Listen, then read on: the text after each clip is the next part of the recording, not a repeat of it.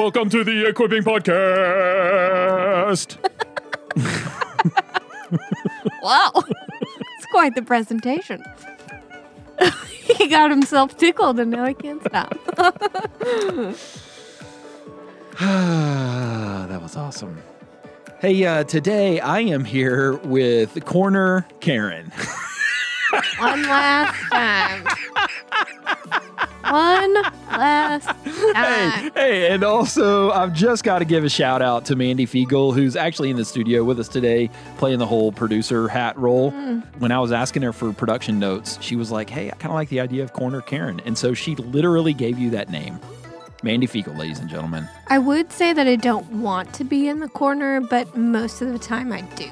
Karen is an Enneagram Five, and Represent. Enneagram Fives typically like to just live in their head, which most of the time in social settings means they go Run! retreat to the corner. Run away! or they don't show up at all. or they don't show up at all. Yeah. So Corner Karen, I like it. Thank you. What's your favorite Karen nickname? I will say the best one, the funniest one is Closet Karen. Coronavirus Karen, I don't like her very much. I think I like that one because it was so spontaneous. Like I literally was not thinking about it at all, and it just rolled off my tongue, and I I surprised myself. Yeah. I had a good laugh about that one. But Corner Karen, probably the most accurate. So Yeah. way to go, Mandy.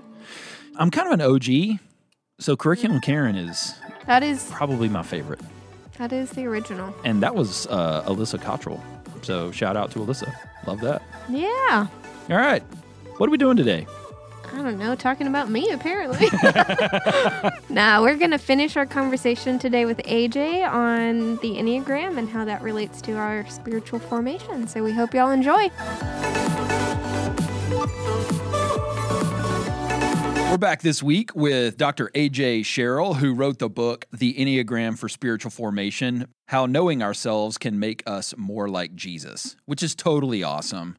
Just like the subtitle says, Knowing Ourselves Can Make Us More Like Jesus, I think we talked in the last episode about this common grace that God has given to us through the personality resource that is the Enneagram. And as we think through this idea of knowing ourselves, I thought of double knowledge.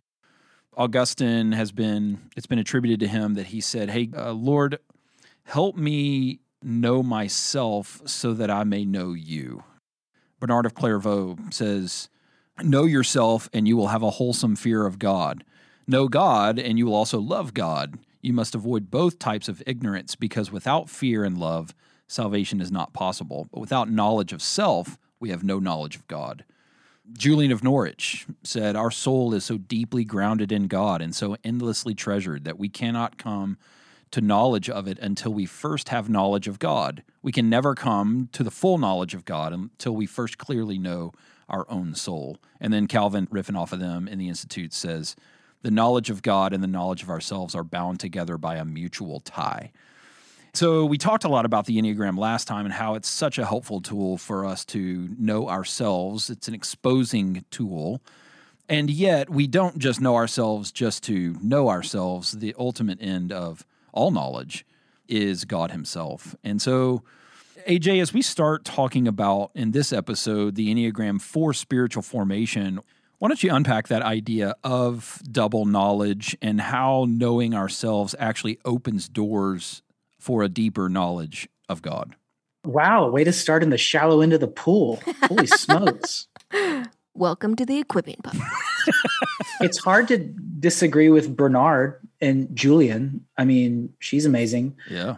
There's a sense that I I'm weary of the conversation has moved so deeply into like true self sort of drivel. Hmm. It seems like so many people are so easily buying into like digging into the diamond of the soul and finding this amazing pearl and and it is true that we are beloved at the same time i think the self knowledge that i have become aware of that's been helpful for me is things that sort of expose me before the holiness of god Yeah, that's good. I think Isaiah 6 is a great example of that when, you know, here you have like a prominent prophet who I would guess was living a life in congruence with God's heart for the Jewish people. And yet when he has this sort of peel back experience with God, it exposes him to a knowledge of himself that Mhm. leads him to not claim any of those things, but to say, like, I- I'm unclean Mhm. and I'm not even worthy to be sent out. And nevertheless, he's sent out. And so I think both of those things happen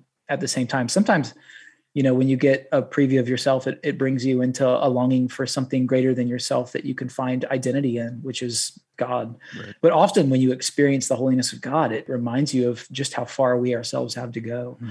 what I imagine you're saying is that there's a, a sort of relationship between self knowledge and knowledge of God that cooperate together. Yeah. That we need them in order to interpret one another because we're not in a state of fullness of knowing.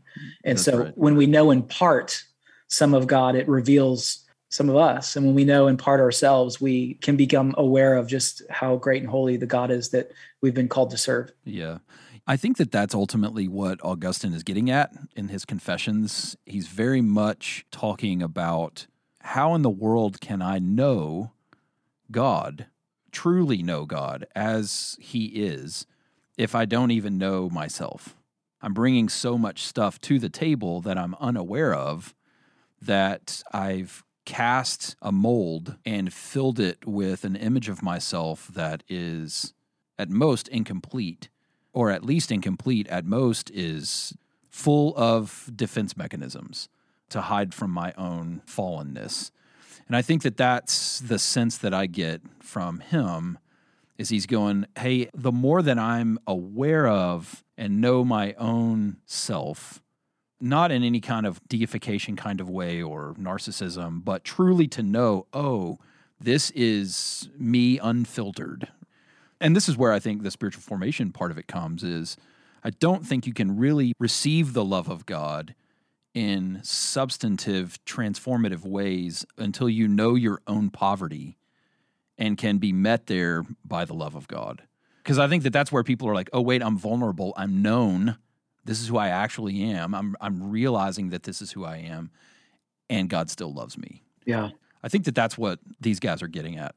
Well, and even listening to y'all talk, my brain's kind of exploding. So it's a lot to consume. So if you're listening and you feel that way too, you're not alone. But I think one of the most helpful things about the Enneagram is is not necessarily that it exposed all of these brand new things that I never realized. It's Mhm. that it put a lot of helpful language to things that I couldn't articulate. Yep. Would y'all say that that's true? Yeah. It's been true for my life. Yeah. Gives you handles. Yeah, all of a sudden I was able to communicate in a way that was more clear with the community around me. I was able to communicate more clearly even with my husband. I was able to articulate some of why I was doing the things that I was doing. And so it sharpened my knowledge of self in a lot of ways, mostly because of how it helped me communicate. It's awesome. Yeah, I mean, I think when we talk about knowledge, there's a, there's a, a few Greek words that are used for that that I think are important to understand if we're talking about self awareness and knowledge of self. Like there's an oida in the Greek in the New Testament. It talks about sort of a, a head knowledge or an awareness. It's like no information. Yes, that's right. And then there's a gnosko, which is a relational knowing. And it seems to me like in, in the biblical script, God seems to be very much the the goal of all knowing is relational knowing. And so Mhm. whatever information we get is always like a marker along the way of a deeper kind of knowing, which is intimate, which is full of relationality. I mean, we see it in Trinity. I mean, the center of our faith is a kind of knowing of Father, Son, and Spirit, and we are invited into that dynamic in Christ.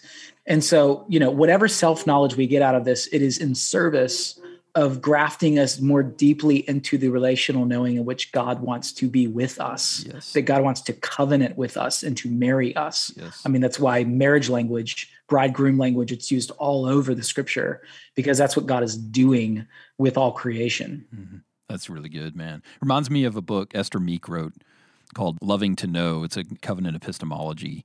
And in that book, she says, you know, a lot of times we like to think about truth in some sort of platonic way that depersonalizes it. She said, actually, I think when you understand truth in an epistemic way, then you know that at the end of the day, the incarnation persons truth instead of depersonalizing truth and making it some abstract thing out there, it's actually Christianity and the incarnation of Jesus persons truth. It brings the relational dynamic that is essential to what truth is and all knowing to the table. And I think that that's so critical because the more we know ourselves, we know how we've been made, how we image God in all of these ways, then the more accurate we're going to be able to relate to this person who is truth. Karen, thoughts? I'm processing. so I know in your book, AJ, you talk a lot about practices and how each of the types can exercise these different things to work the type in a way that's conducive to encouraging and cultivating growth in their walk with the Lord. So why don't you talk a little bit about that, how these practices can encourage growth in each of the Enneagram types? Um, there are things that we like to do in practices, and all practices are an agreement of like space and time where we are going to show up with God in a certain way. So whether it's walking nature, whether it's reading the sacred scripture, whether it's contemplative prayer, whether it's singing, whatever all that is, that, that is a container by which we're saying we want to invite the Holy Spirit into that space. And we want to interact this way of knowing beyond oida into gnosko, into relational knowing mm-hmm. with God.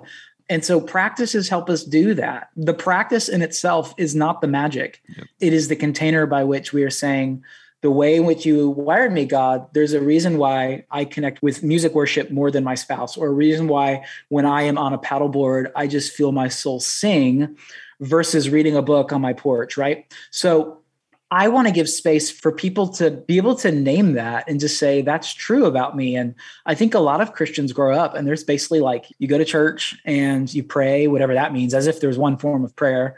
Um, you sing some songs and maybe you give. And then in 30 years, you hope to, you know, be different. Yeah. And I will say that most people after 30 years don't feel different. Yep. They just feel older and more tired. yeah, that's right. we don't give space for imagination to say, okay, wow, there, there are things in which God has wired me to experience God, and I should pursue those. You know, I, I love how Henri Nouwen talks about it in the categories of solitude, community, and ministry. Mm-hmm he patterns Jesus's day. He has time alone. He's constantly sneaking away for time alone with the Father. But he's also constantly then coming into the life of the community and walking together with them. And then ministry just begins to leak out of him. He doesn't even have to try. I mean, people are grabbing the hem of his garment because they sense that there is a power on him. And I think that there's something to that of being honest that when you create a rule of life, when you look at what is a life with God look like, I believe that these categories, these big overarching categories of we need times of solitude, we need times of community, and we need time in ministry, whatever that looks like in your workplace or whatever it is that, that you give your life to the world to. Those are the big categories. Now, how solitude looks is different for different people. What exactly community means might look differently for different people. Same thing with ministry. And so that's where spiritual practices come in to be really creative. And I think that's where things get really fun when it comes to helping Christians create a way in which they want to ensure that they're spending their life with God.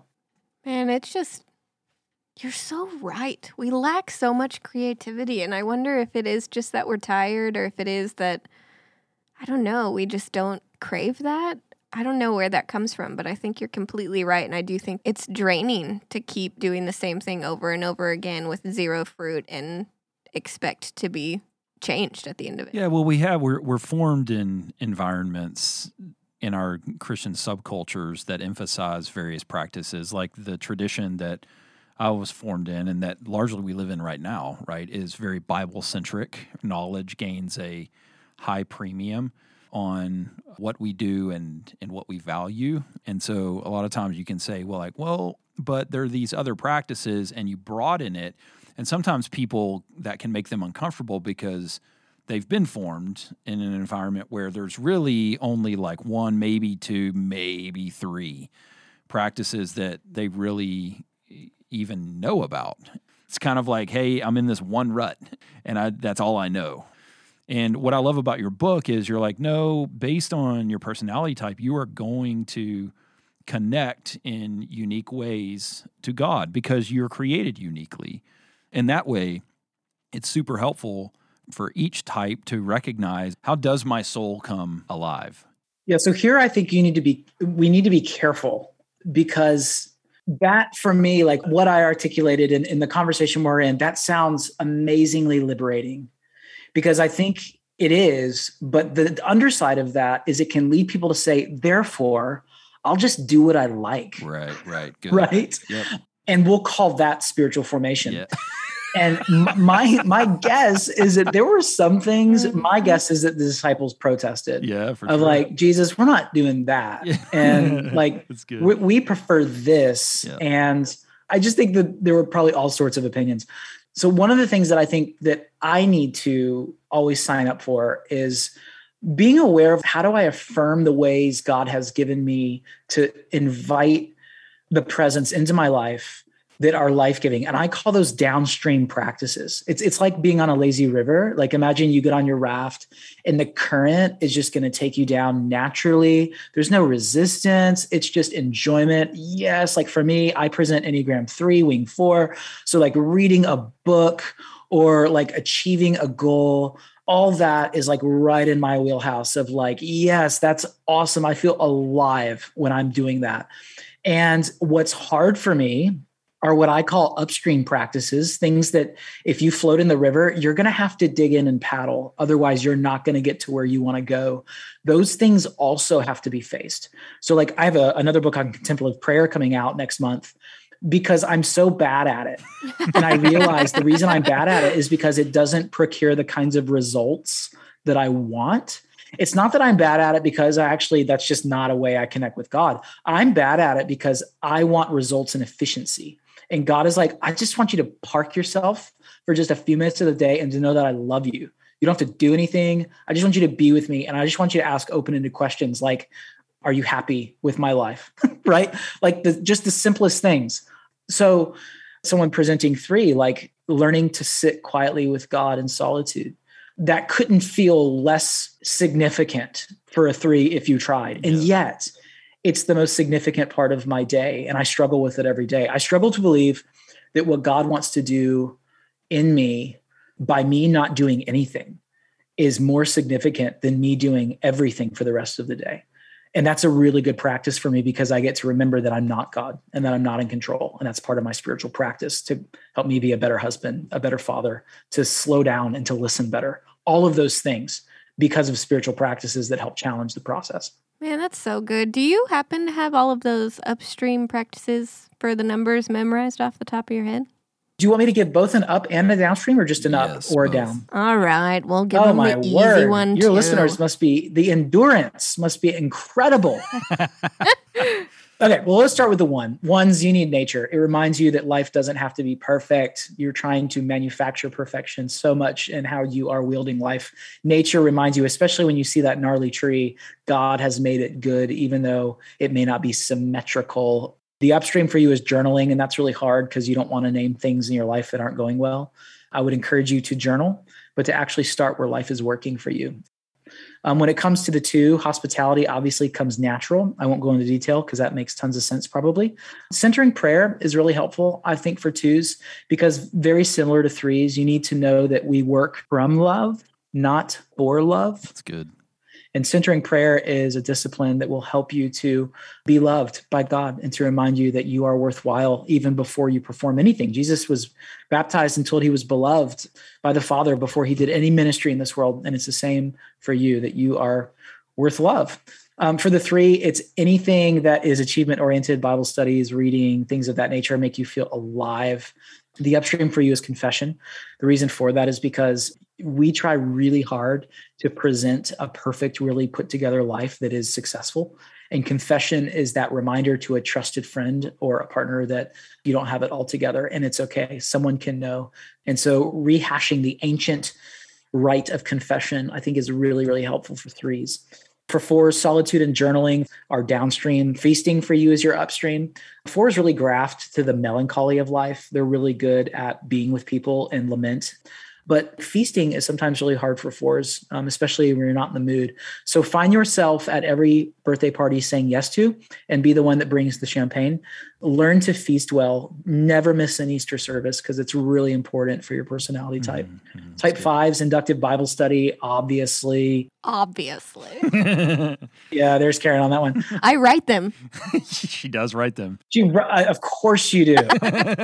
the upstream for you is service. Get out of your head, get into your body. I find often fives are like that bobblehead, you know, the Penny Hardaway bobblehead from back in the day that sat on the dashboard. They have filled so much knowledge in their heads. And it's really important for you to live out the Shema, the integrated way of following Jesus, by getting into your bodies and getting into your emotions. So find things that are going to allow you to do that, to get dirty in faith by helping people with your bodies. Can I trade mine for feasting? you can. In fact, well, here's what I'd say. I'll just take a little halftime here. These are these are not prescriptive. These are descriptive. Totally. And something you said, Karen, I think is really helpful. Like we need to give ourselves permission to like freshen it up. These aren't practices that we say, okay, we do these things because we should do them. I just do two my whole life. There are times in our our following Jesus where like our prayer life is stale or our Bible reading is stale. I think it's like really great news that wait a second, there's like a million different ways in which I can invite the presence of God into my life. What I find that helpful is I take it season by season. So I'll give like three months to a few things. And then I'll evaluate it like, hey, do I need to shift some things around and just kind of liven things up? So if you find anything in these practices for any type that just seem like, yeah, that's that's where I am right now, that would be really, really helpful, then take it. I love it. For the six, your downstream is Lectio Divina. I won't go into that here, but um, you can read it in the book as to why that matters and how that moves you away from fear and into a deeper prayer life. What's going to be important for a six is scripture memory. It's your upstream. You know, this is sort of a cliche at this point that there's like 365 verses about fearing not in the Bible. You should probably memorize 10 of them so that in the right time when you just want to shrink back into fear and into why you shouldn't, you can have the word of God hidden in your heart that would give you boldness and bravery in the midst of whatever it is that is causing you to fear. Real quick before you move to the seven, yeah, just for our audience. So he mentioned uh, lectio divina, which is a Latin phrase, and if you don't know what that is, that's just like a, a meditative way of using scripture to meditate on and interact with God. Is that a fair representation? Beautiful. It starts with scripture and it leaves us in silence and yep. then sends us into the day. It's a wonderful thing to do, um, particularly if you fear contemplative practices and oh no, what could happen and blah blah yep. blah. So I don't know. You might you might encounter God. What? the seven, your downstream is obvious. It's feasting. Your upstream is solitude and silence. The reason for that is because most sevens try to strategically plan their entire lives to avoid as much suffering as possible. So a lot of sevens avoid silence and slowing down just because what if I have to actually process that event that happened or my fears or my hesitations? And so it's easier to just kind of get on to the next thing and plan the next thing in the future. But it's really good in the present for sevens every day to plan a little bit of time where they're reflecting and being silent and still and just asking themselves questions about how they feel and what is true and what is God asking of you in this moment. For the eight, your downstream is causes. I go more into the book on that one. Your upstream is accountability group. I think it was Suzanne Stabile that said to me that eights might be known by 10 people, if that, throughout the course of their whole life. And I think that's probably a rounding up. Yep. Eights need to find people that can call them on their junk because they're assertive types that come off as aggressive and they're power types that they're not aware of how they show up in a room. And so it's really helpful for eights to have a couple people that can just say, hey, listen, the way you showed up, not cool. We need to talk about that. I know you didn't intend this, but here's how people are experiencing you, et cetera, et cetera. That's sort of a truncated form of an eight. So that's a generalization, but there's more to it than that. It's just good for eights to be known and to know that you're loved, even despite things not being fully realized in this life. Mm-hmm. The last is the type nine. Downstream is nature, similar to the one, but for different reasons. The upstream for you is fixed hour prayer. And this is because fixed hour prayer is a way of routinizing, maybe like at breakfast, lunch, and dinner, or before you go to bed, when you wake up and at your lunch break, to pull back and just have like a few minutes of breath prayer or reading a psalm because what it does is it realigns you with the kingdom of God. Because for nines, it's easy for you because people put so much on you to get off task and priority about what matters most and who you are. And so, fixed hour prayer is an ancient way of sort of checking back in to your identity so that you're living from that place and not just from other people's agendas on your life that's just a quick run through. There's so much more, but there you go. Bro, I think this is so helpful because if you want to go back and listen to the episode we did with Steve Porter on the spiritual disciplines, what AJ has just laid out for us with all these different personality types is there are things that we do bodily And God has made us as material beings. And so this is a way that we embody the work of the Holy Spirit who's forming us into the image of Christ. And so some of the things are going to come easily to you depending on your personality type. Like you said, the upstream stuff is to, you're to have to paddle a little bit.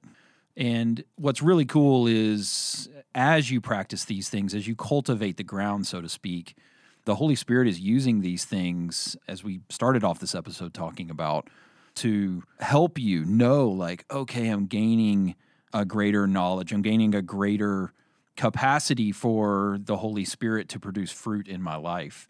That's what He's doing in us. And like Dallas Willard said, in order to grow, you have to be intentional.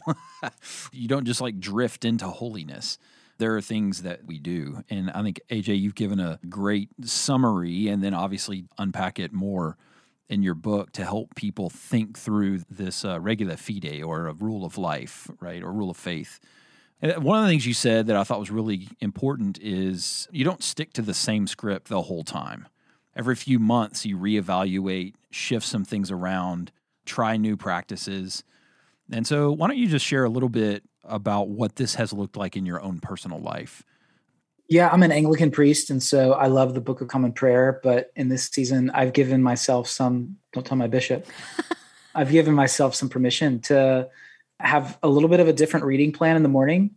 But honestly, the practice that's bringing me most life right now is paddleboarding. Mm-hmm. We live a block from the marshes that are connect to the oceans.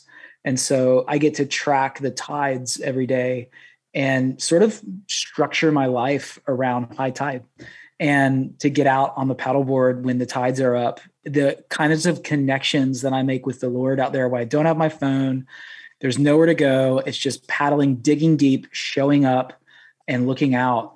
There is just like thin space to experience the kingdom of heaven on earth. And so that's been a, a really surprising practice that I didn't know moving here that I would I would find so connecting with God's presence. And I think a lot of that is I spend a lot of time in my head and writing and reading and so getting into my body has been really helpful for me to sort of have a more holistic approach to experiencing God's presence. And so that's been really great. I've seen that not as like a hobby, but like, hey, Elena, Elena's my wife. Like, I'm gonna go spend time with Jesus. And next thing she knows, like I'm holding my paddleboard, like walking out, you yeah, know. So it's just yeah. been really good. Maybe she'll start to think that Jesus is in the marshes. he is. That feels like the sequel to like Jesus in the Margins. Yeah, dude, that, that may be a great book title for you. Jesus yeah. in the Margins. Or that may just be an alligator. It may not be Jesus. so be careful. Very That's different. Awesome. I love it. No, I, no, I'll say this. I'll say, I was I was telling a friend about this today. There's a few things that I'm learning by paddleboarding, and I won't get into that here. The thing that blew my mind yesterday is, you know, you're out there, you're paddling upstream, the wind is coming, you know you're alone there's marsh everywhere there's green as far as the eye can see and all of a sudden this great egret which is this beautiful white bird emerges from the marsh right next to me and flies away and it was this moment where i know many of us feel when we're reading or when we're praying or maybe with whatever you're doing in life you just feel alone we're tempted to think is god really here this is really happening and it was just this moment where I just felt like the spirit speak to me yesterday of like, hey, you think often that there's no life around you, that you're the only one here. And let me just show you that you're not the only one mm, here. And this egret just flies away. And I was like, oh my word, it's so beautiful that life emerges even in the midst of us feeling alone. And I think that's the kingdom of God. I love it. Makes me think of Elijah. He's like complaining. He's like, I'm the only one. And the Lord's like, no, there's a whole bunch of other ones. it's just really encouraging to hear your own testimony of how this has been helpful to you. And yeah, God designed us with great creativity. And so may we worship Him with great creativity. Yeah. That's how mm. He created us. Let's do it. Yeah. It's empowering. Well, AJ, thank you so much for your time, brother. It's been a privilege to talk to you of these past couple episodes and just encourage everybody to go pick his book up, The Enneagram for Spiritual Formation. Actually, by the time this releases, your book will probably already have released. And uh, what's the title of your book on contemplative prayer? Yeah, that one's called Being with God The Absurdity, Necessity, and Neurology of Contemplative Prayer. So it's essentially a mashup of prayer, culture, and brain science. Nice. what happens when we pray and what does it mean to, especially in a moment where we're not as busy externally, maybe with COVID, but internally the noise um, and the stress and the anxiety has never been higher. So, how do we actually strategically fight that spiritual battle? Awesome. Well, you can find those uh, anywhere books are sold. And uh, AJ, man, thank you so much. We really appreciate it. God bless you and your ministry and your family. Yeah, thanks. Grace and peace to y'all.